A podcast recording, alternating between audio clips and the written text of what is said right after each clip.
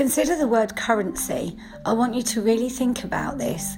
Currency, not in a monetary form, but currency in the form of things that are important to you.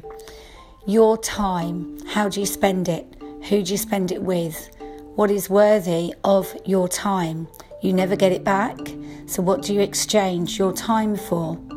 Your energy, again, once it's gone, you never get it back. So, what do you spend that on? What is worthy of your energy?